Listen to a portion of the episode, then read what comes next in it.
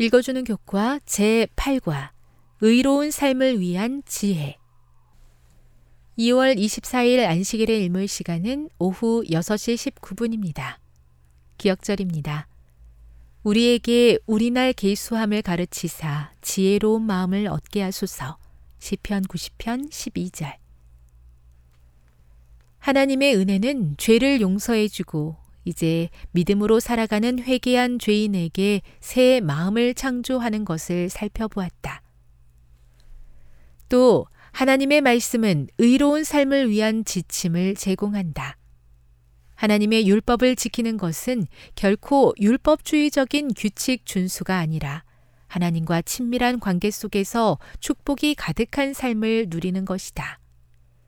그러나 의인의 삶에도 유혹이 없는 것은 아니다. 때때로 의인은 죄의 교활한 속성에 유혹을 받고 심지어 그 유혹에 넘어갈 수도 있다. 하나님께서는 당신의 자녀들의 신실함이 분명하게 드러나도록 시험의 시간을 허락하신다. 하나님의 자녀가 하나님의 교훈과 훈계에 귀를 기울이면 그들의 믿음은 정결해지고 주님에 대한 신뢰가 더욱 강해질 것이다. 의로운 삶을 위한 지혜는 유혹과 도전 속에서 하나님과 함께하는 삶의 역동성을 통해 얻어진다. 따라서 하나님께 우리의 나를 계수하는 지혜의 마음을 얻게 해달라는 기도는 주님께 신실한 삶을 살겠다는 변함없는 헌신을 다짐하는 기도이다. 학습 목표입니다. 깨닫기. 하나님의 말씀을 듣고 그분과 친밀하게 동행하는 것이 지혜이며 행복이다. 느끼기. 하나님의 말씀을 지키고 그 율법을 따르는 것이 사람의 복인 것을 느낀다. 행하기. 유한한 사람에게 주신 말씀과 무한한 사랑을 경험하는 감사와 찬양이 가득한 삶을 산다. 다음의 내용을 안교 소그룹 시간에 함께 토의해 보십시오. 1.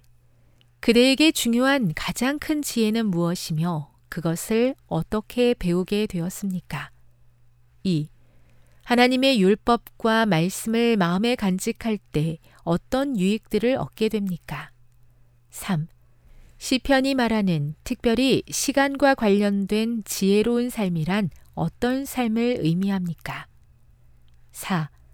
하나님은 우리를 시험하십니까? 그분이 단련하시는 목적은 무엇입니까? 5. 유혹은 어떤 점진적인 특성을 가지고 있습니까? 그것을 이기는 방법은 무엇입니까? 6. 의인에게는 어떤 복이 약속되어 있습니까? 그것은 무엇을 통해 이루어집니까? 7.